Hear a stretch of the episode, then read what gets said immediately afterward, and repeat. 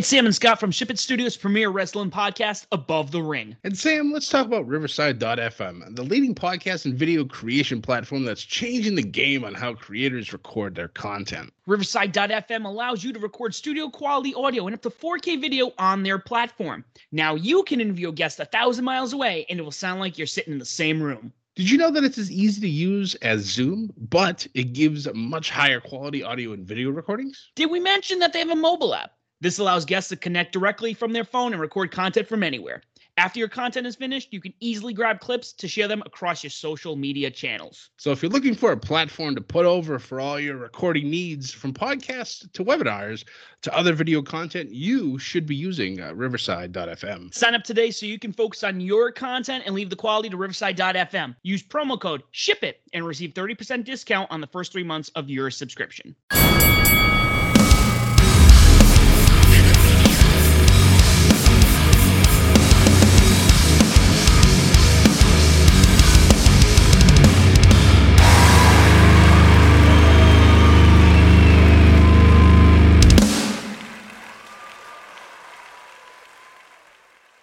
Ladies and gentlemen, welcome to another episode of Above the Ring. I'm your host, Sam the SLB. Alongside me today, as always, is the man behind the Twitter, the other third of this operation, the other half of Above the Ring, Scott.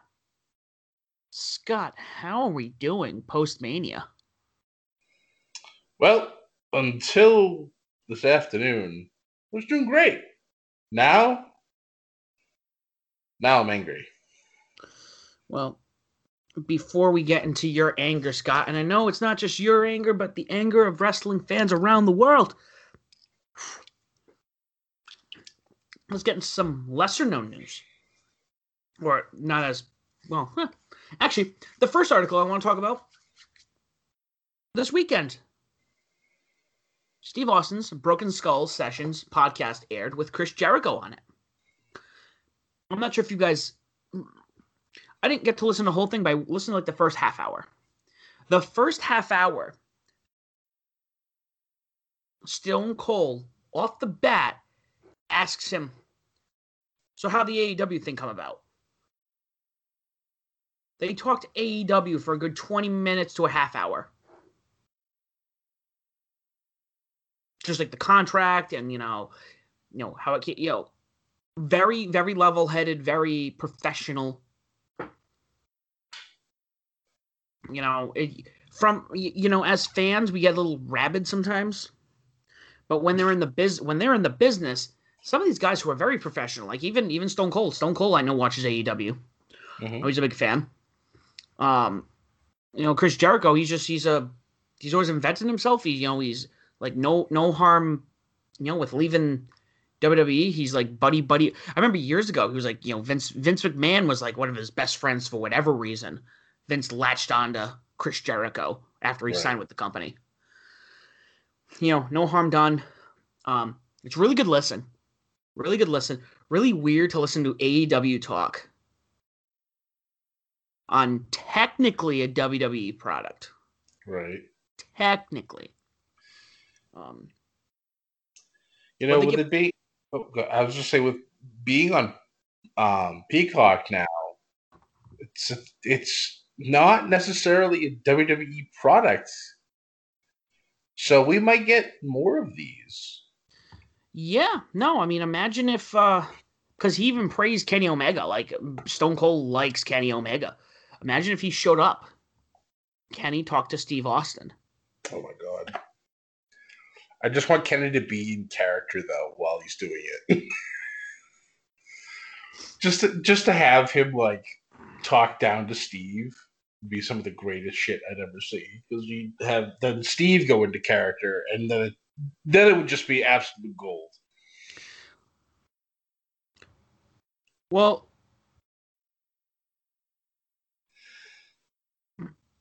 well, did you ever hear the story about when MJF was on? No. He had MJF on, and MJF he was kind of in character and kind of wasn't. So towards the end, Stone Cold looks at him and goes, I don't know if you're in character or not, but I'll tell you what, if you keep that up, you see that glass paneling back there, you're gonna be the second person to go through that. so um, just something I think everyone needs to check out. I think listen to it, as rabid as fans are, the AEW folk, the WWE folk, the New Japan folk, people who are rabid about their product. I think listening it from this perspective, it's kind of very, you know, brings it back down to the planet. They're people. You know, we may not like what they do, as Scott will tell you in a few minutes. Um, but you know, professionally, no harm. You know that walk off on good terms and be professional. That's that's you know probably for the best. Um, you want to talk about signing, Scott? Maria Kanellis and Mike Bennett have signed full time contracts with Ring of Honor. I did see that. Good for them. Um, I know a lot of us are not really watching Ring of Honor. I don't see a lot of Ring of Honor talk anymore. Since I mean AEW pretty much is what was the driving force of Ring of Honor at some one point. Right. But that being said, uh definitely want to hop on that train and check it out and see what's going on. Um, but they are signed. I don't know how long they're signed for. Uh, yeah, I don't think oh, I don't think it really did they release the actual figures. Because I know normally it's like multi-year contract or something to that extent. They yeah, don't actually give away the figures. Um, I believe that they might still be on NESN randomly. I don't know. I'd have to. I got to check again. Um, NESN and FITE TV. Yeah. Um, so I am. uh Sorry, I'm actually drinking this time. Not like the last time I was trashed on this episode. that was a fun episode to do. Oh, you guys haven't checked I, it out, listen to Above the Ring. I don't know what number it is, but it's called He Lost His Damn Mind.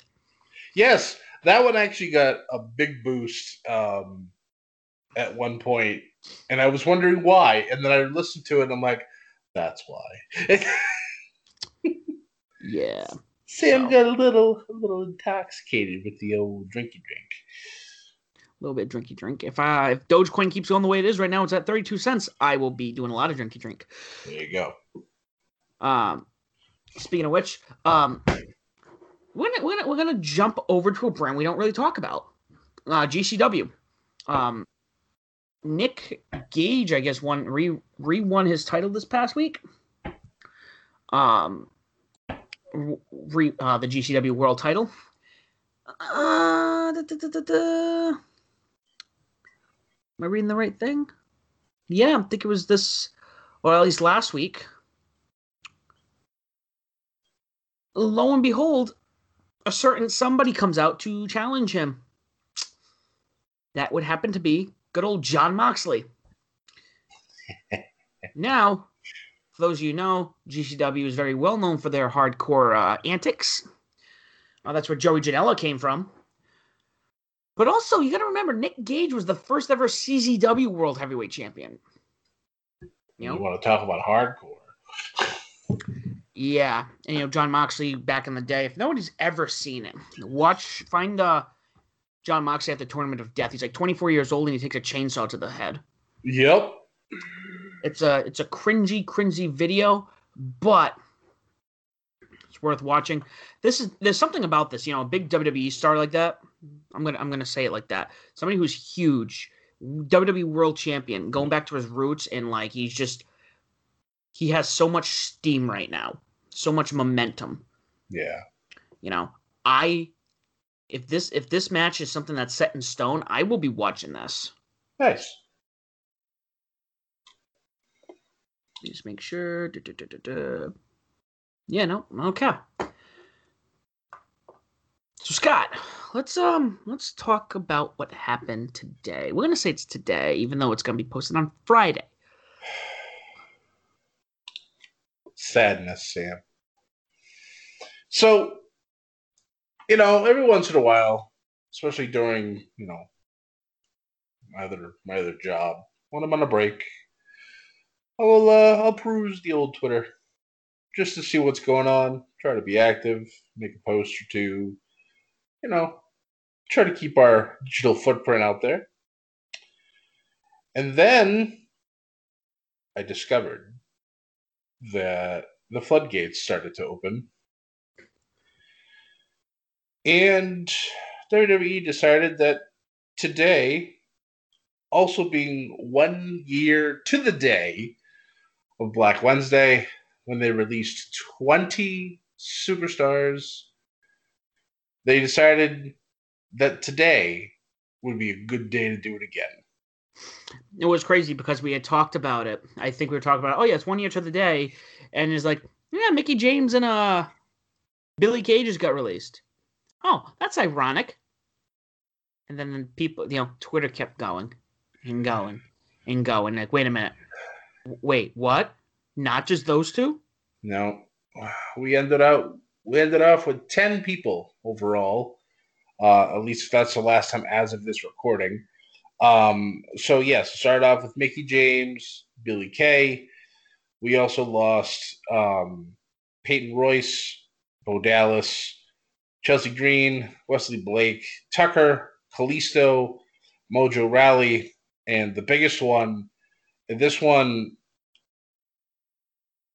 physically rocked me when I noticed this, but the release of Samoa Joe.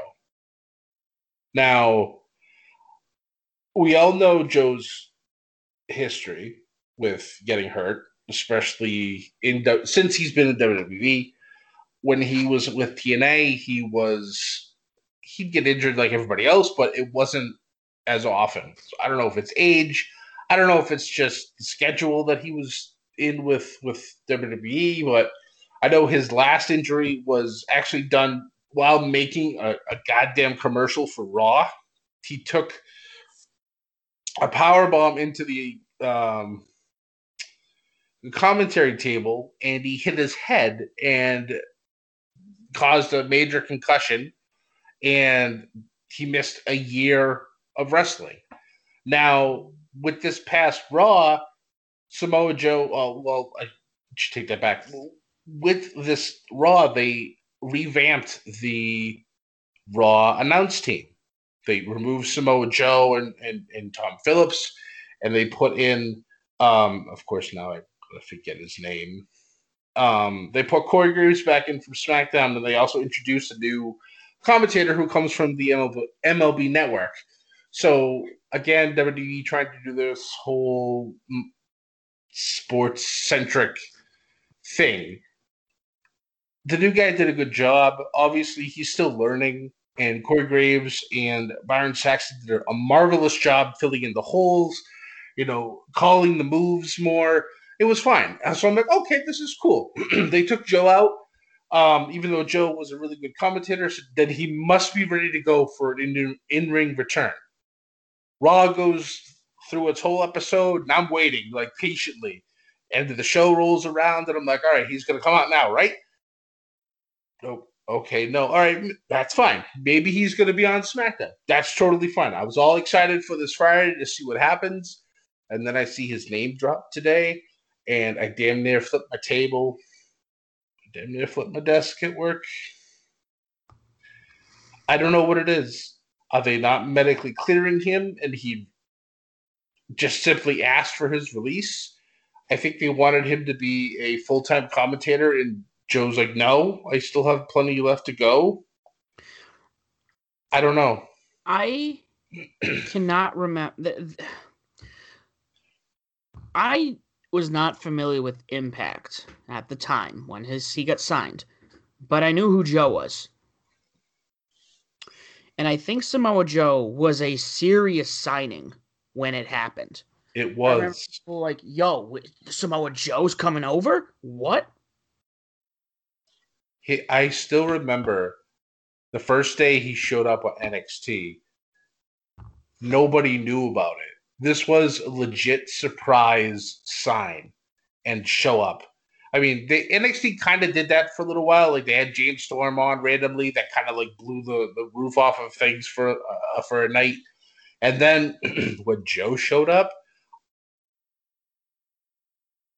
I can't even tell you the amount of excitement that I had because Joe had been one of my favorite performers to watch when he was with TNA. I didn't get to catch his ROH stuff because I really didn't know of ROH back then.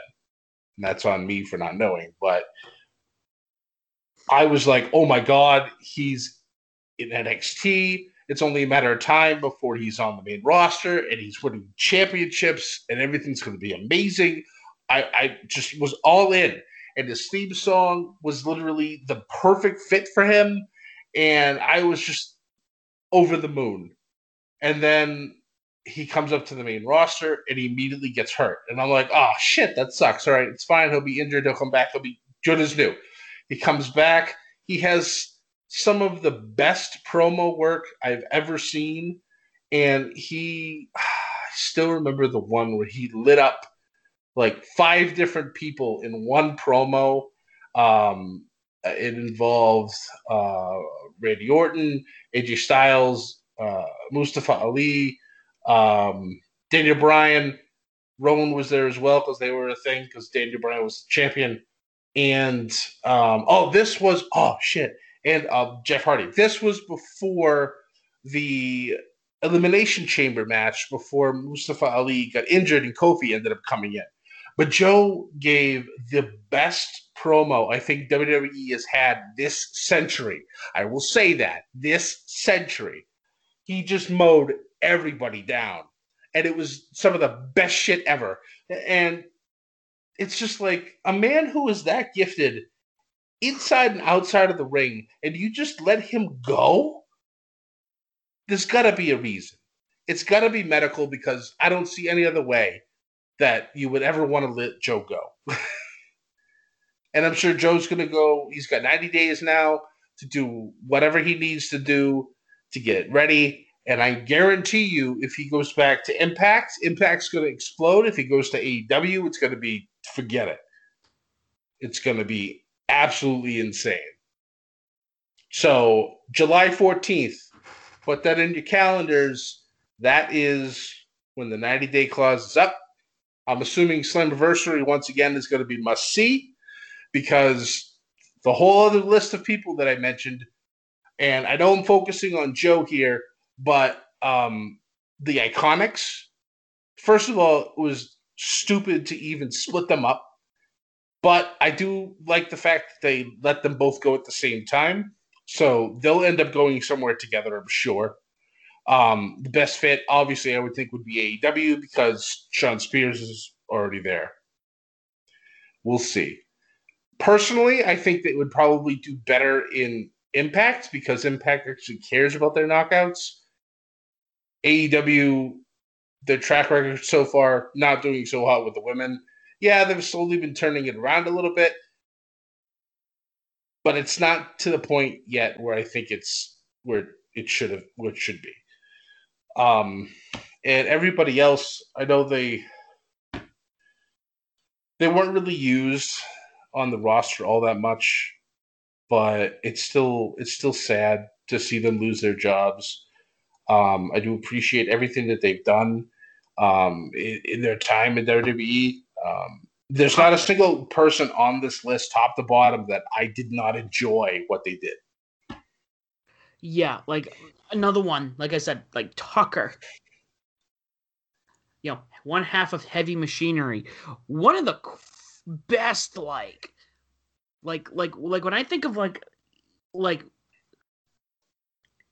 like next generation era WWF, where their characters were over the top but good. Yeah. Heavy machinery. Yeah, I with them.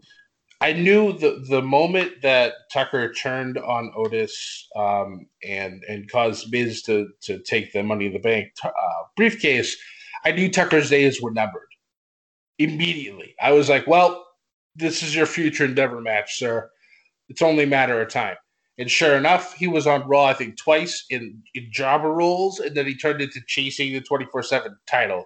And I was like, it's only a matter of time. And I and I felt terrible thinking that, but I knew that's what was going on. They knew they had money in Otis and they wanted to just run with Otis. And actually what Otis is doing now with Chad Gable, I'll actually say is on par with what mm, uh, Heavy Machinery did just as a heel. So it's it just shows that you know Otis clearly has the star power here, which is which is which is sad uh, for Tucker. Um, Mickie James, they never used her properly uh, after she came back. So I hope that she goes to NWA. She could be with her husband, and I think she could be a cornerstone of the NWA women's division as long as she wants to wrestle until they can continue to build more stars. Ooh, Kamille would be threatened by that. Yep. Oh, I'm getting hot thinking about it, Scott.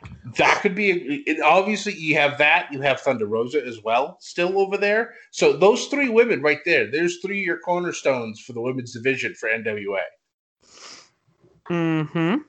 So, um, but yeah, I mean, obviously, I wish the best for everybody. You never, you never like to see people fall in hard times, and um, hopefully the next 90 days will will go by quickly for them and they'll all end up getting um, you know contracts somewhere else or interest at least you know being able to go through the indies and try to prove yourself prove themselves again if anything for themselves and then maybe somebody signs them afterwards you know i hope the best but there are certain people on that list that are like well 90 days that 91st day they're signed immediately so mm-hmm. I just uh, yeah, I'm looking forward to see when that happens, and uh, at least thank God Samoa Joe get to get to keep his name. So I am excited to see where he shows up next. Well, I mean, he walked into the company with the name. I'd be shocked if they made him sign over his name. No, I'm pretty sure he'd never do that. exactly. Like so. AJ Styles, same thing. Right, yeah, exactly. Okay. But yeah, a lot we'll going see. on. We will be watching, like you said, Slammiversary might be worth watching. Who knows? Once There's again. a lot of everyone's on the up right now. Everyone's, you know, despite what you're watching in the news, wrestling is slowly making its way back up the card. So, who knows? Who knows, Scott? There's a lot of things going on in the world. Are. That being said, I think let's hop right into it. Scott, we will talk about the big four. Ah, we can't say big four. Can't cheat other companies out. But we will talk about four of our favorites. We're going to kick it off. Let's talk NWA quickly. NWA Power. Um, so going off the bat, uh, Mims defeated Jeremiah Plunkett. Um, where are the rest of these? Wow, there is like no results on this article. Bear with me, folks. Didn't they um have a new show called Power Surge? Yeah, that's what it was, and that's what I was looking at. All right. And the results I have. Do they even have a lot of wrestling? Clip. Uh... No, there's a lot of footage aired of Thunder Rosa beating Britt Baker in the unsanctioned match. Oh, so this must have been a short. It doesn't look like there was a lot that happened. Hmm.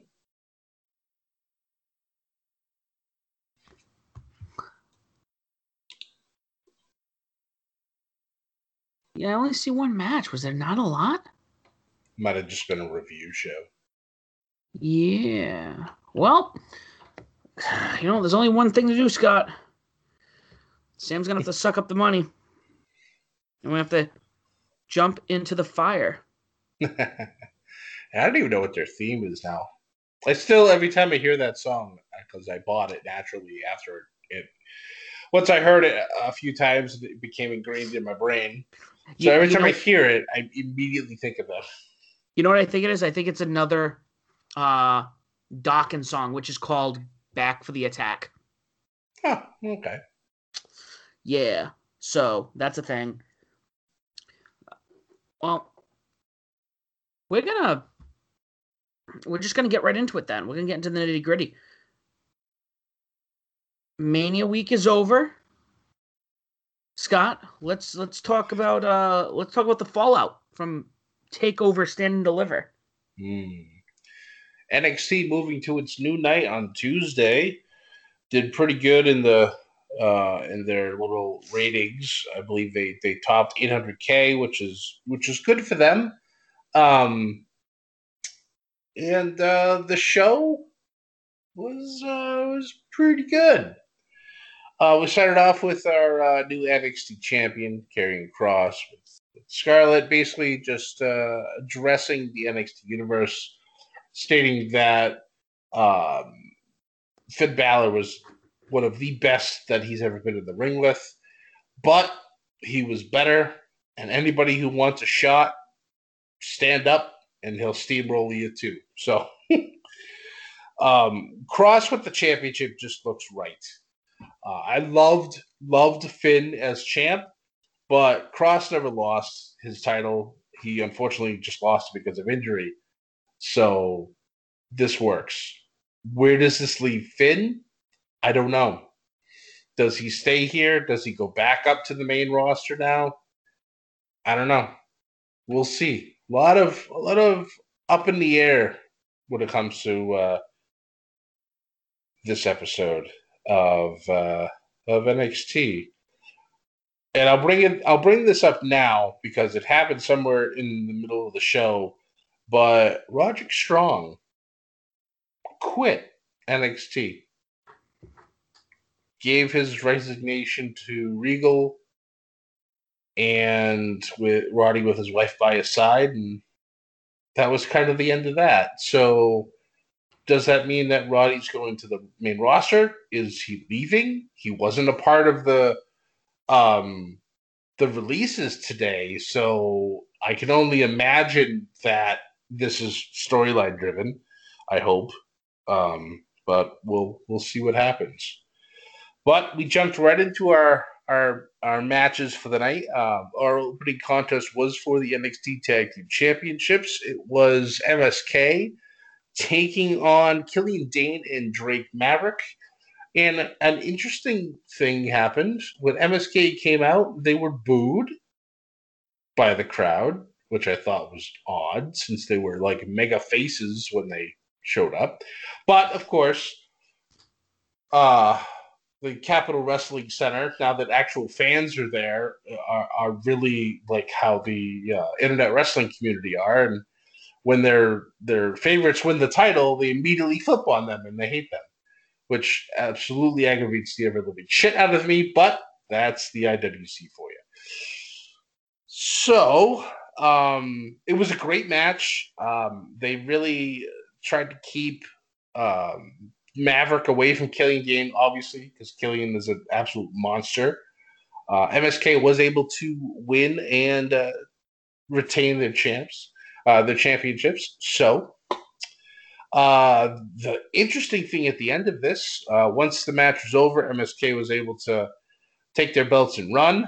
Um, Dain was in the ring uh, tending to Maverick, and all of a sudden, Alexander Wolf of Imperium showed up, looked to start to talk to him, and then Fabian Aichner and Marcel Barthel attack and level Killian Dain. So, unfortunately, part of me thought that they would try to recruit Dain, but it looks like they're just there to prove a point or or maybe that's how they're going to try to recruit them because later on in the show and um, i think i don't know if you mentioned this to me sam but walter had a nice um, message that he wanted to deliver to everybody that imperium was going to grow and, and going to expand so naturally, that to me thought new members, and I almost had to change my pants because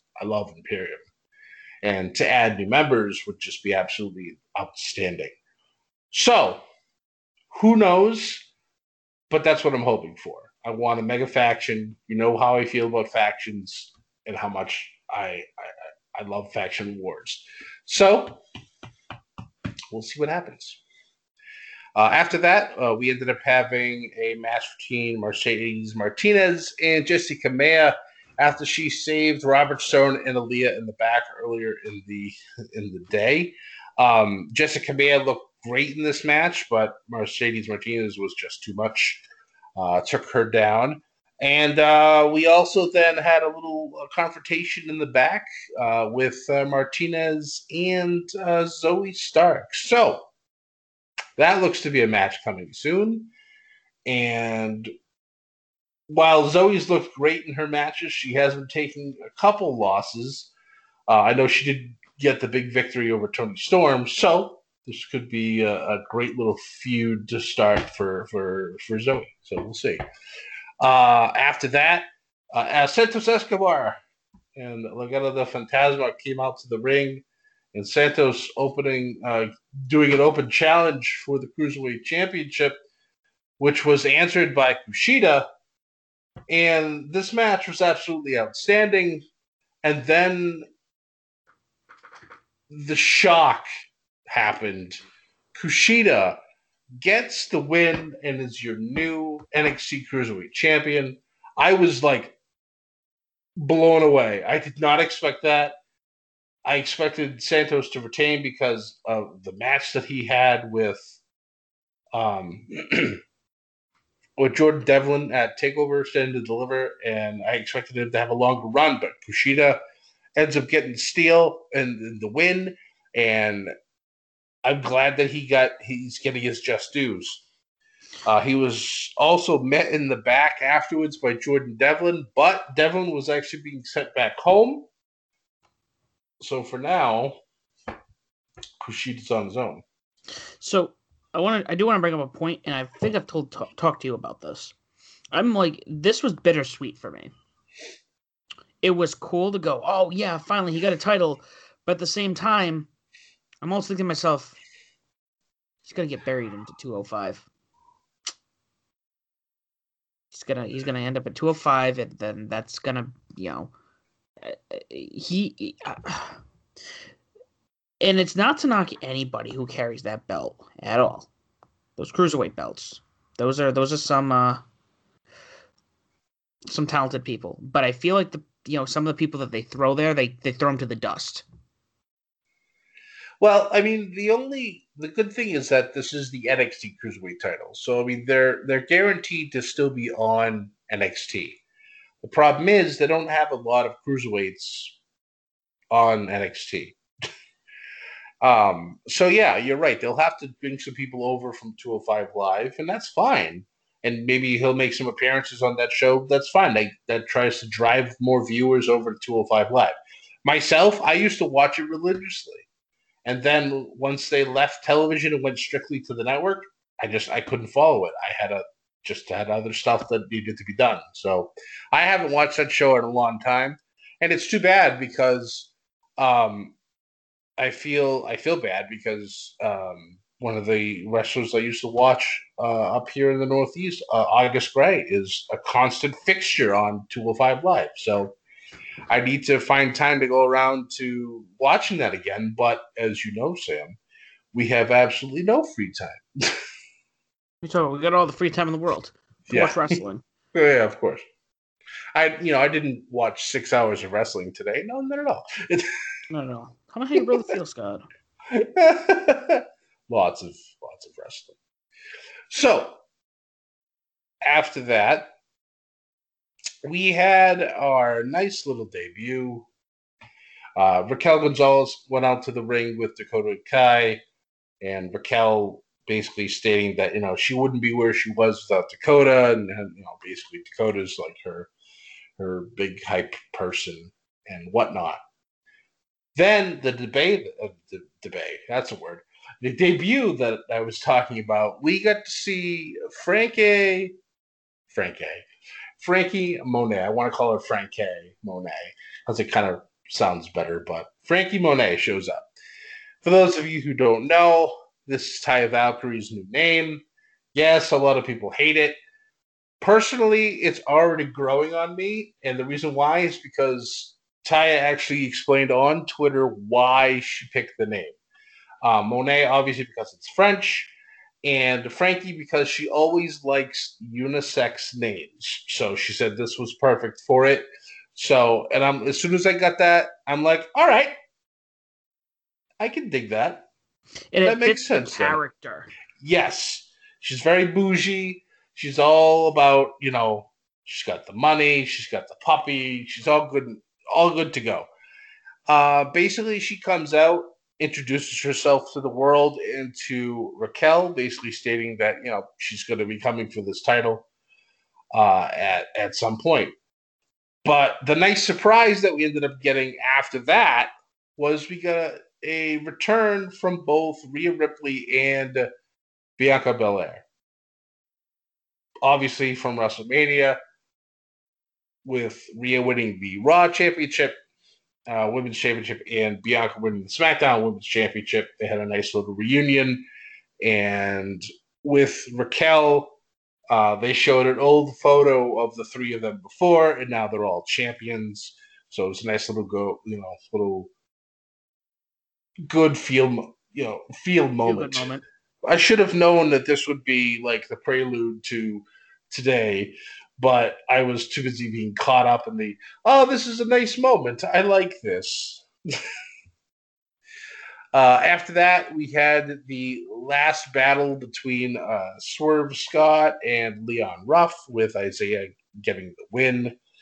Uh, and then our main event of the evening was an eight man, eight person mixed tag match as uh, Bronson Reed, Dexter Lumis, Shotzi Blackheart, and Ember Moon took on the Way. Um, and some of my favorite things happened in this match, and they all rotated around Dexter Lumis and Indi Hartwell. I have been the biggest index fan since Indi Hartwell decided that she wanted to be completely horny on main for Dexter Lumis. now, even during earlier in the night on the show, she made some ridiculous comment about wanting to be in the ring with Dexter so she could handle her business, and I I couldn't I couldn't help but just start laughing my ass off. It was great. I was dead. Um, I was I was oh dead. Oh my god, it was so good. Um, so at one point during the match, Dexter is attacking. I don't. I think it might have been Austin Theory at the point at this point. So, indeed, she didn't want to attack Dexter, but she wanted to get his attention. So she did a bump to herself and lands and kind of like collapses and passes out, like she's unconscious.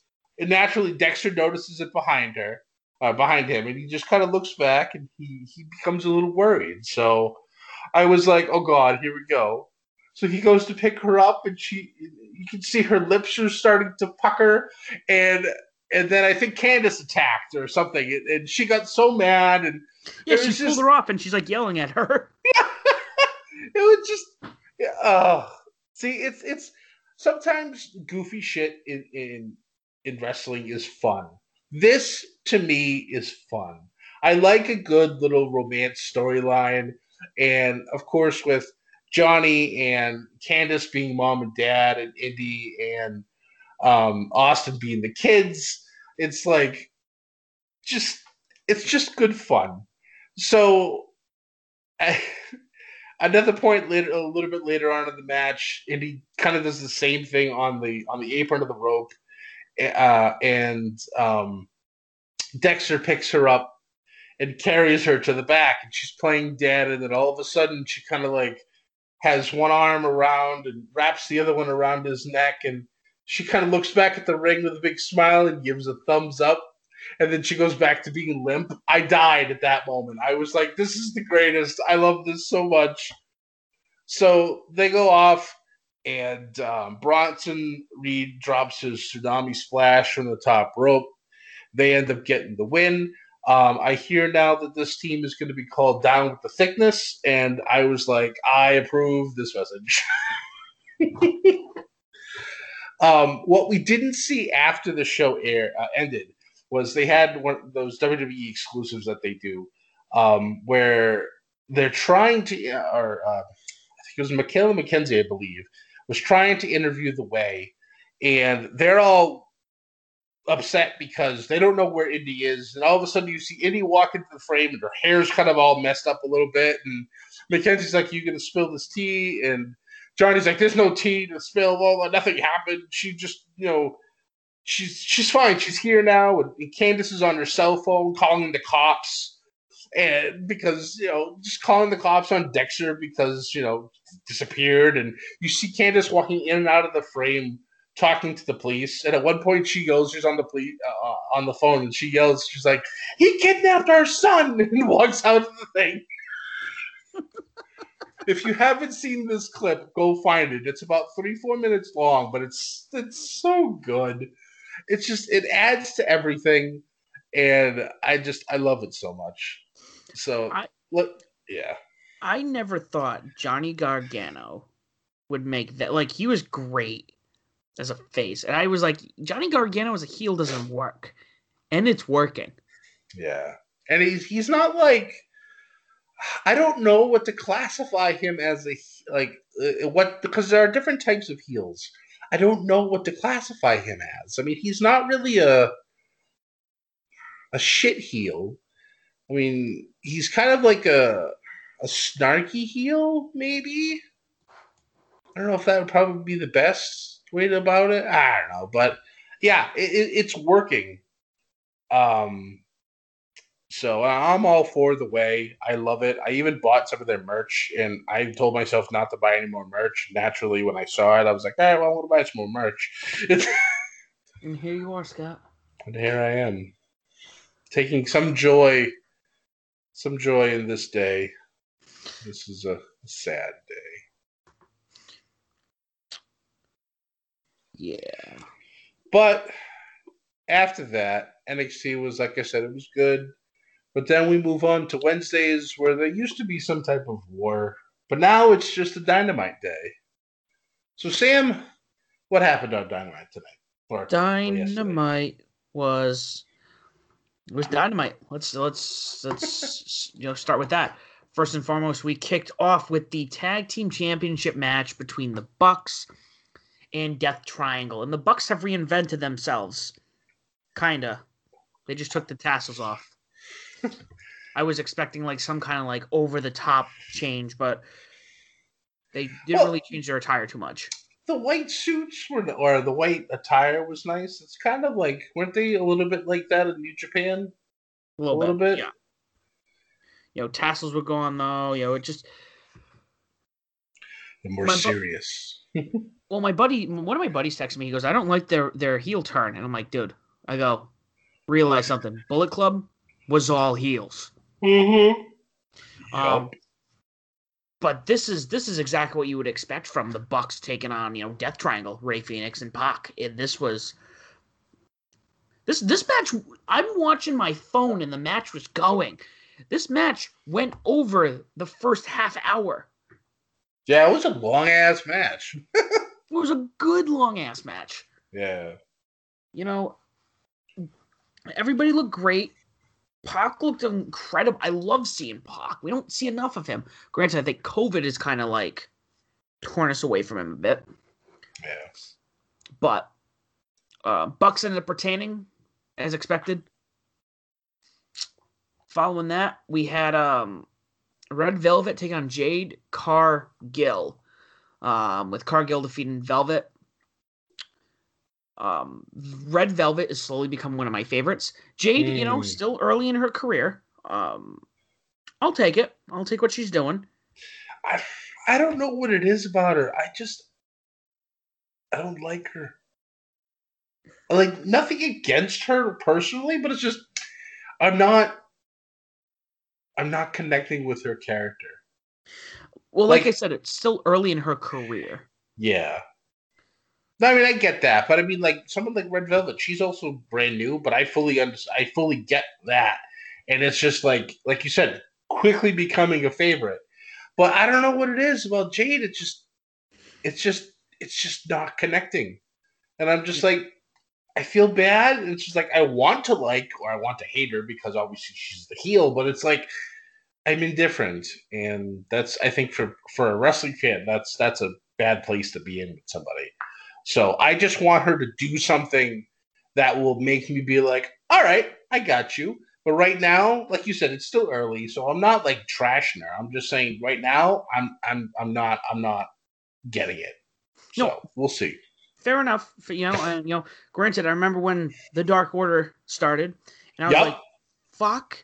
Like nobody got it, and well, uh, the promo we had today, uh, uh, this week's promo, you know, you know, with uh, Hangman talking, and he's like, "Oh, I'm gonna go do this," and he's like, "Yeah, yeah, why don't you move it?" You know, um, what's his name? John Silver's over there. He's like, "Uh, uh, uh, uh." He's like trying to move his arm after his surgery. Yeah, yeah. I mean, it's like like things like with Dark Order, like when when Brodie Lee came, it was just like, oh my god! All right, now these guys are serious. This is a big deal. And ever since his passing, Dark Order is going to be faces forever. I don't think they can ever turn heel. There's just no way. No. I don't see it. Like the only thing they could possibly do to make them like the worst people ever would be to turn on Brodie Lee Jr. on negative one. That would be the absolute worst thing that they could possibly do. But I don't see that ever happening because he's in love with all of them. Mm-hmm. And I love I love when he comes out with Ty. Yes. Oh my god. It's adorable. Yes. It it melts. It it just oh. Yeah. And yeah, and, he, and he's he's also at that age, so he's starting to notice things, and they catch him, and it's hilarious.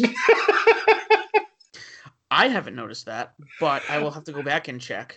Yeah, there was a couple things. People, somebody put it on the internet um, that he they, they're like, oh, negative one caught in 4K. Look at it. I think it was probably a tie, and um, it was just so funny. I was just like, uh, well, I mean, he is close to being at that age, so I guess that kind of makes sense. But it's just, yeah, it was. It's it's all in comical good fun, but yeah, he's a kid. He's a kid. Yeah, exactly. Um, up next, we have the in-ring debut of Anthony Ogogo, a former Olympic athlete. I know he might even be a medalist, if I'm not mistaken. Um, I think he um, was a bronze medalist in, in, in boxing. I believe That's what they said. Looked good. Um, didn't really catch my eye, but again, this is part of the factory. This is the beginning of uh, QT Marshall's faction. Yeah. Uh, I think my thing is I'm kind of and correct me if I'm wrong, Scott, but I'm kind of bored with the we're gonna get the one guy who can beat the shit out of people in one sh- like in like ten seconds, and it's not even just AEW. It's like yeah across the board. Everybody does that. Yeah, I know. It's like oh, um, this person's gone. Like Lance Archer's not doing it anymore. Let's bring in Brian Cage. You know. Yeah. Oh. Yeah, I mean, I think with Anthony Ogogo, I think the whole point was just be like, oh, you know, he's a bronze medalist in boxing. So here, let's have, you know, this guy take a kidney shot. It's going to take him completely out of the match. I, that's fine. I could see that happening because, you know, they kind of set a precedent because he did it to Cody last week. So it's like, all right, this kid clearly has powerful you know, body shot.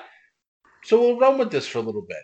Is he obviously he's probably still green as shit when it comes to wrestling, so we'll we'll let him just punch people for a little bit until you know somebody slaps him around and then he has to wrestle. So for now, I'm I'm I'm okay with this because also is trying to help QT Marshall and the factory, which they call he's calling his faction, seem more legitimate. So, mm-hmm. and I, I also want to say I love the fact that AEW was turned into a faction farm because I want them all to succeed and I want massive wars later on. You, you know, it's funny. When somebody I know said that they don't like how everyone's in a faction, and I go, "What was the Attitude Era?" Yep. Number one, all of New Japan. Mm-hmm. you know, all of WCW was in one faction at one point, yep. except for like Sting. Yeah. yep.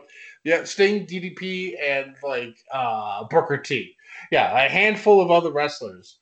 They weren't in the NWO, and then once the NWO split, then it just kind of all went to hell.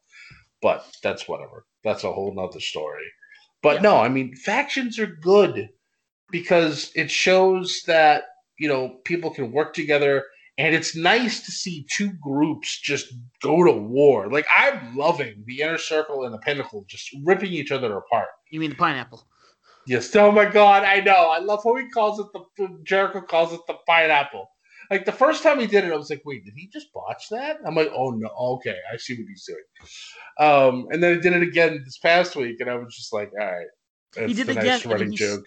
He stopped because I think it was Santana. He just like leaned over to him. He got quiet. He's like, Sorry, the pinnacle. Pinnacle. yeah.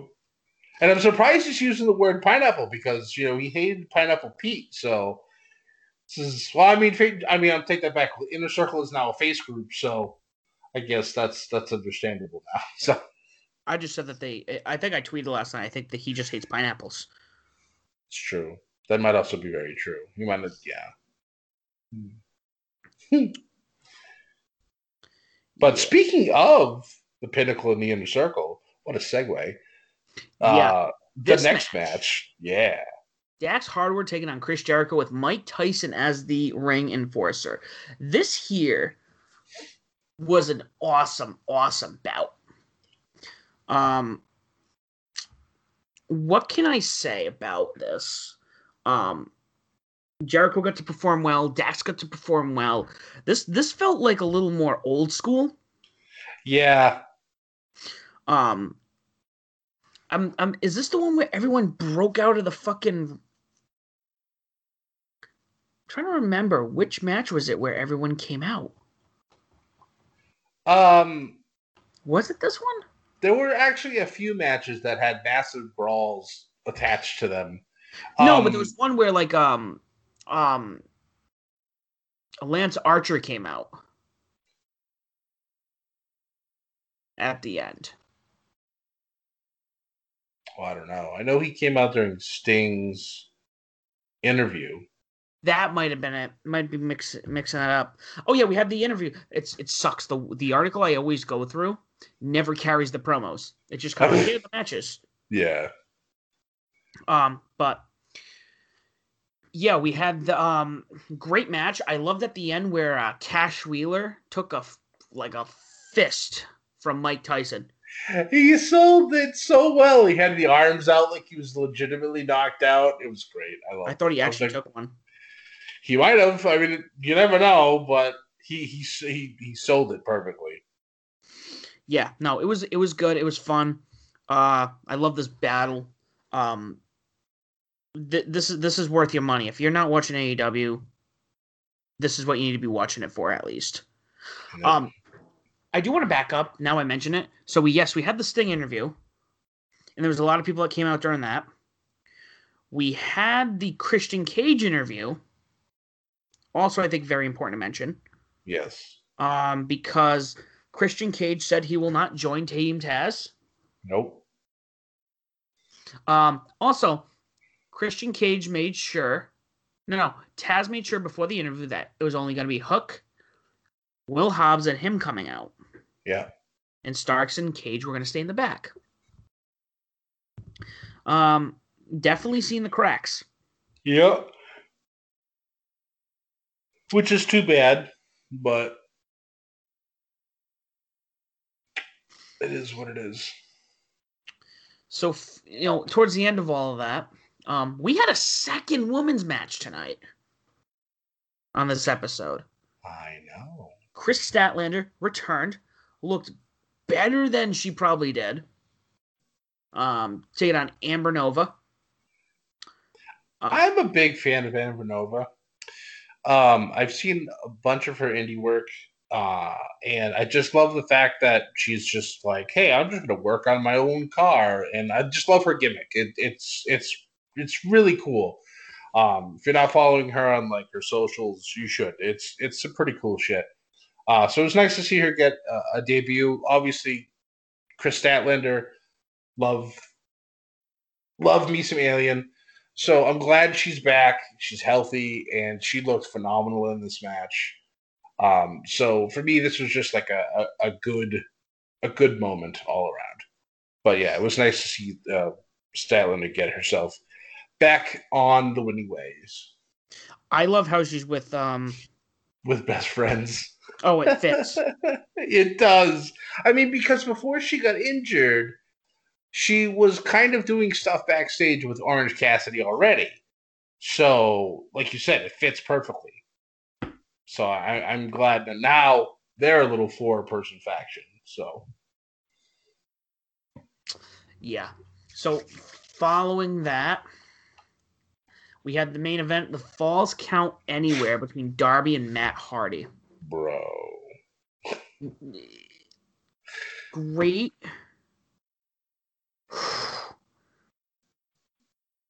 Well, this match. Yeah. Uh, the Hardy Boys themselves, yes, they're a legendary tag team at this point.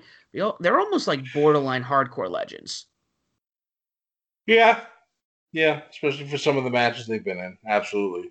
And this here between like you know some of the shit that he and Matt did, um,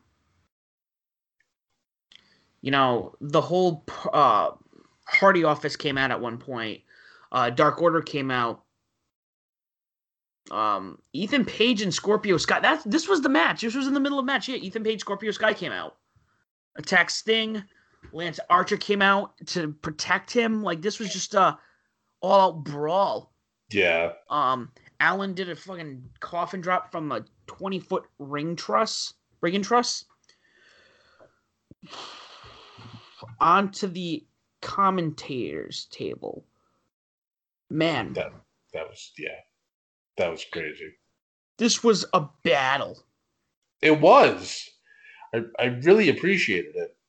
I mean, maybe that's why you know AEW this week got 1.2 million viewers.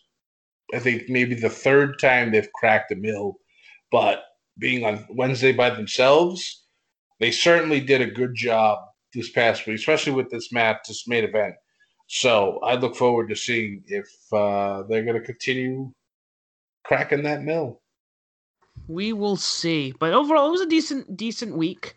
Um, I feel like the you know there were there were like five matches. It felt like it was shorter than usual. A lot more talking. Matches. A lot more yeah, talking than normal. Um, but it was worth it. I mean, the opening match, the ending match, there weren't really bad matches here. No. Um, but Mania over. We have Rebellion, which we'll get into shortly the 24th, and then end of May, Scott. It's can you believe we're going on our third double or nothing pay per view? It's insane. Blows my mind. Third double or nothing. That being said, we're gonna switch things up, and Impact is now the last show of the week. It is. Until Scott and I decide to bring something else on, like MLW or NXT UK or whatever we decide to watch because we got nothing better to do with our lives. so, so kicking off this week, we had Josh Alexander taking on TJP. It's a good opening contest. Great opening contest. Let me tell you, Josh Alexander is probably pushing my top five in Impact. Mm. He is so good he just oh my I don't even. Mm. And the fact that he likes all of our tweets makes me really happy. I didn't even think about that. Yeah, he does do that. Um, it was just you know it was a great. But anytime Josh Alexander's in the ring, I'm like, okay, put my phone down. I'm gonna watch what he does. Right. And TJP. Well, what could you say? Uh, Josh Alexander obviously won this. Uh, following that, we had another vignette for Taylor Wilde's return. Yes. Was that, that Wilde. next week? Uh, I think it just said soon. I don't believe they, they gave an actual date. But um, her win over um, uh, Awesome Kong is still one of the greatest upsets in like all of Impact Wrestling history. Um, it was funny because after they showed this, like because I watch I watched it on Twitch because now I'm back on the Impact train. Right. And um, they showed when they show commercials on um, AXS TV on Twitch, they just show old things during TNA's history. And one of those was actually uh, Taylor Wilde's win over uh, Awesome Kong. So, yeah, it's nice to see that she's coming back, and it'll be interesting to see what she does when she's back. I'm not familiar with her work, but I'm, you know, me, Scott. I'm always open to see and you know experience more more wrestlers. Yeah, she was she was there for a short amount of time. Uh, she's a former, obviously a former Knockouts champion, and she's actually one half of the first ever Knockouts tag team champions um, during that belt's first run. Um, but yeah, she was only there, I think, for a few years, and then she left just to pursue other other things. But now, now she's back, so it should be interesting. I'm, I'm, I'm excited. I like it when old stars come back for for a little run, just to see just to see if they can still do it.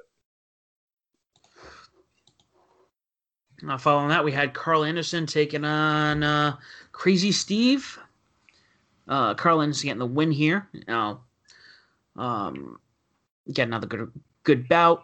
Uh, following that, we had Ace Austin and Madman Fulton visit Swingers Palace.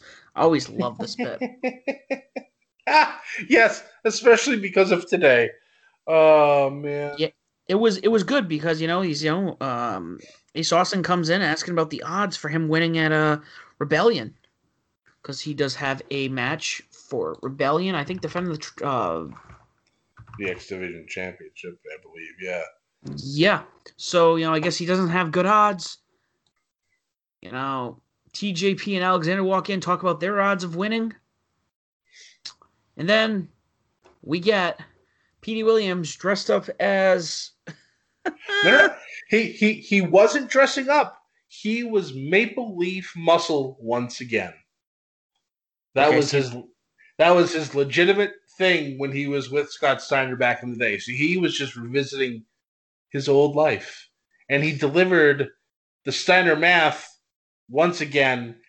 And I I loved this promo so much, especially when they start showing like some of the girls that were there with their mouths and their jaws just kind of hanging open as Petey's explaining the the chants.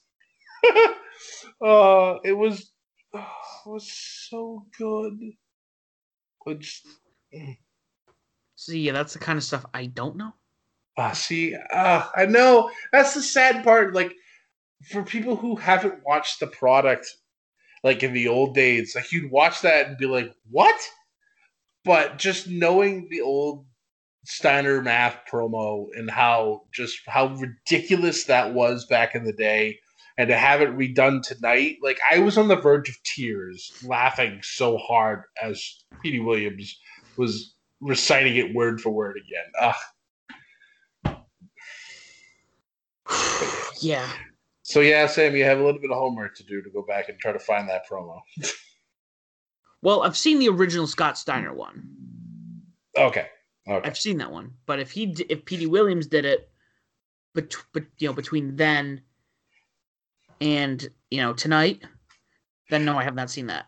No, no, no. I don't think he ever has. But he back then he was Maple Leaf Muscle. That was what Petey Williams had turned into um, when he joined Scott Steiner uh, as a as a tag team. He was no longer you know Petey Williams, the the Canadian you know destroyer. He was Maple Leaf Muscle.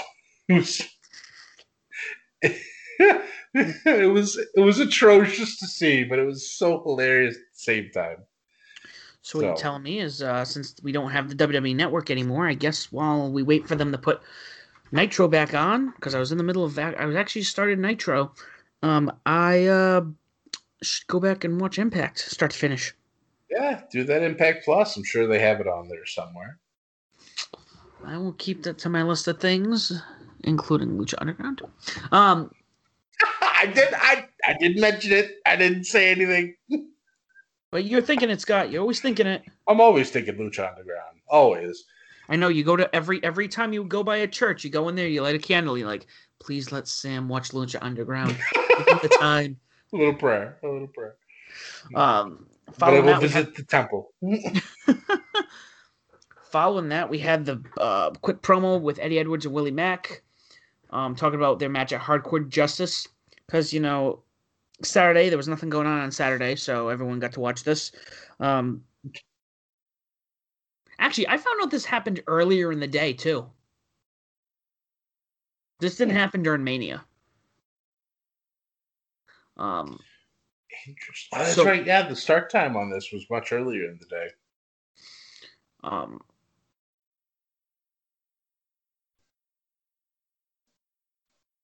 you know, they just uh, talked about Hardcore Justice, how somebody attacked Tommy Dreamer before the match during the Impact Plus event.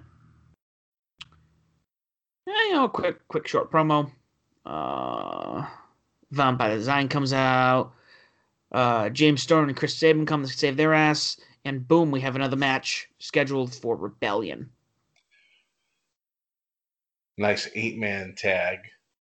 Um, I also have to say, I love the fact that Rhino is now uh, a part of Violent by Design. I know I haven't watched Impact in a hot minute, so when he when they all first came out, I was like, wait, why is Rhino there? And I'm like, oh yeah, that's right. He just recently joined, and he, it's already a perfect fit for him. Like he can already go back to being crazy Rhino again. It's great. I love it.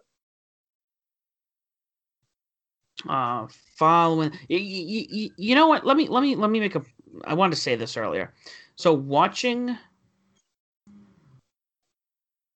watching Impact tonight, Rhino doesn't look like he's aged. No, he doesn't. Um, and he still looks good for his age. You know, maybe a little heavier than he used to be, but you know, he doesn't look like he's aging his face at all. Right. Um, following that, we had Jazz's retirement ceremony. Uh, Jazz came out, made a really good speech. Um, Fire and Flavor came out. Um, you know, running their mouths, and all of a sudden, Scott D'Amore uh, tells the ref, "Yeah, they get a match tonight." And uh, Jordynne and Jazz defeated them in like five minutes. Yeah, it was a real quick match. Which was a shocker because, you know, like they were saying throughout the match, you know, you usually go out on your back. Mm-hmm. They didn't. Nope. Jazz went out on top. So good for her.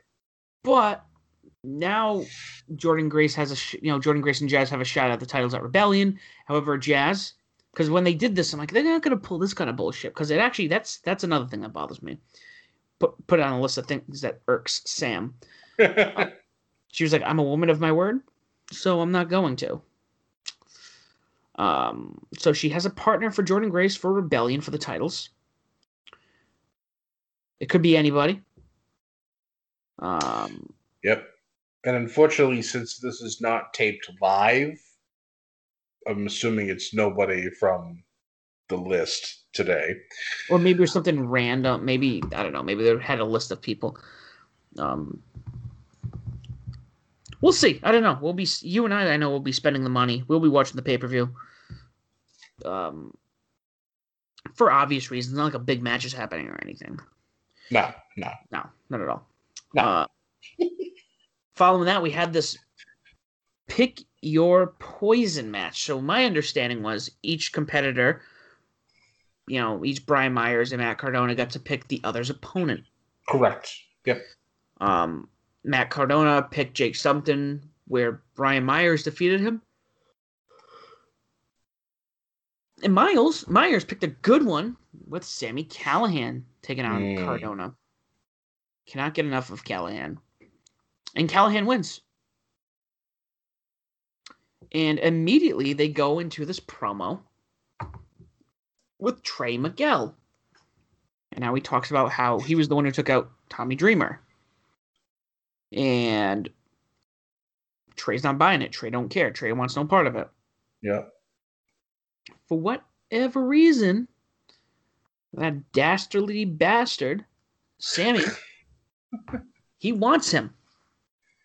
Like the more the more like he gets his ass kicked, the more he wants Trey Miguel. It's true. And it's it's just I want to see where this goes. I'm, I I, yeah. I, I kind of like followed along on online about this whole whole thing going on, but seeing it tonight, I'm like, all right, I'm in. I want to see what's going on. He clearly sees something in Trey that Trey's not seeing. So it'd be interesting to see if Trey eventually um, joins forces with him. Hmm. Or if it turns into another, you know, feud of the year. So we'll see. We will see. Um, so following that, we had uh what would go into the press conference. First, we had FinJuice kind of like mocking the Good Brothers, which was a good promo, good bit. Mm. Um, and then we had the we had the we had the press conference. You know, you know Swann, uh, Scott D'Amore, Tony Khan, and Jerry Lynn. No Omega, no Don Callis asking questions. All of a sudden, Kenny's music hits. We get an, inc- you know, you know, you know, Kenny comes out and they're talking. Um, some really good questions. You know, really both both voices of the you know each company, I think, mm-hmm. were very unbiased. You know, the one question that comes to mind was, you know, about, hey, how is the champion who wins this match going to be able to take on both uh both commitments? Yep. I thought that was an excellent question to be asked. And they both sides did an excellent job answering it. So it'll be nice to see whoever wins this match on Sunday will be at both shows. And they will be defending both or defending the title on whatever show they're gonna be on. So Mm-hmm. Yep. And uh then Kenny, you know, you know, Kenny's talking. Sorry, the AEW World Champion Kenny, by God Omega. By God Omega. Um, I I do love when Don Callis says that too. he is the one of the best mic workers in the industry. I've seen oh people say that they're sick of him. I'm like, yo, sit down, shut up, listen to the Don. Oh my god, he is he's the type of manager that you want to beat the ever living shit out of. But at the same time, you have to respect him a little bit because the way he just the way he delivers his lines, they're so good. I have never admired. There are very few people in the industry who I admire more than Paul Heyman. Paul Heyman to me is a genius. Yeah. Don Callis, I might think maybe even more intelligent. That's saying a lot. Yeah. He's he's he's uh he's That's that's that's almost almost blast blasphemous. Blasphemy. Well, I mean, I mean, I've also been known to say that, you know, I think if I was to make a uh Rushmore of like managers or like wrestling well, wrestling managers or just wrestling brains you know or like you know i would say paul heyman and like bobby the brain would yeah. be two of them you know paul I, heyman's just a fucking incredible yeah um but don is like i'd put don up there mm-hmm. and my fourth Maybe Mr. Fuji.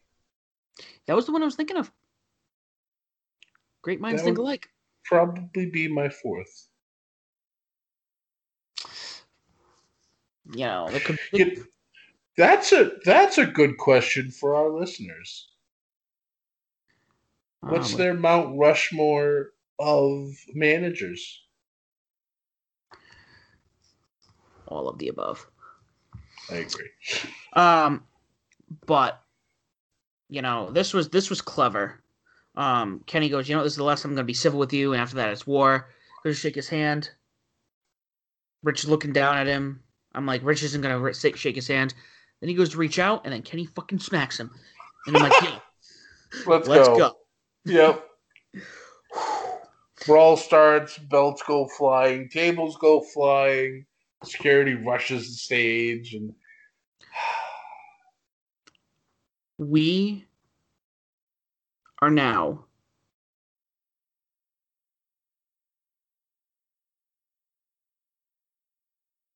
week and a half, not even a week and a half away from Rebellion. Scott, do you realize our next show is going to be our go home show? We're doing so many go home shows, Sam. Are we even home anymore? We're just consist- uh, we're just traveling. Uh, we're just yeah, we're always we're always going somewhere. And then, you know, a few weeks after this, then it's WrestleMania Backlash. And then after that, it's Double or Nothing. And then after that, it's whatever the next WWE pay per view is. And we're, just actually, going. Wait a minute. Actually, you can't you can't knock out uh, D- you know, Dominion is going to be in June. I completely forgot about that. Yeah, no, you are correct. Nerds. Just, there's so many, so many shows to cover. Uh, I also I cannot wait to start being able to travel and actually be able to watch some shows live and be good. Scott, I think uh, I think the Bedlam is going to have to take its uh, take itself on the road. Um, and we're going to have to go and check out some uh, other promotions out there, and because I was just watching a documentary about um, CCW. I think I was I mentioned earlier, and I'm like, man, wouldn't it be awesome to be like go to a CCW show or a GCW show or go see an Impact show? You know, I think yep. Bedlam is going to have to you know take the Bedlam on the road. I would be completely okay with that. I would too. Well, folks, this has been above the ring. We're we're past WrestleMania now, but the party is just beginning because, like we said, next week, go home show for Impact Rebellion. And if you do not already do so, please follow us on Twitter at media underscore bedlam. You can find myself as the SOB official and Scott Scotty J Stream. You can find us on Facebook, Instagram, and YouTube at Be- uh, Bedlam Media. We are on all streaming platforms, including Pandora now. If you if you do follow us on one of those, please like, subscribe, share us, rate us, send a review. Tell people why Bedlam Media and Above the Ring is the podcast that you choose to listen to, why everyone else should choose to listen to do so as well. Guys, thank you so much for listening to Above the Ring. Don't forget to like and subscribe. And as always, do not forget to join the Bedlam.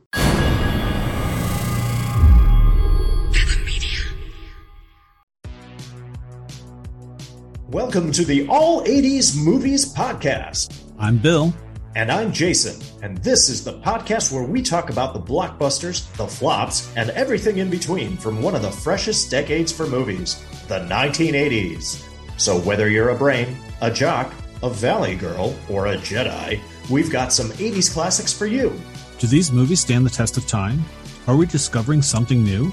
Is there an 80s movie we're finally watching for the first time? Join us each week as we dive into the cinematic nostalgia that inspired and influenced a generation. From the hits to the cult classics, we'll discuss our earliest memories, favorite scenes, fun facts, and our not so favorite movie moments, too. It's the All 80s Movies Podcast, now available on all major streaming platforms. Please subscribe and happy listening.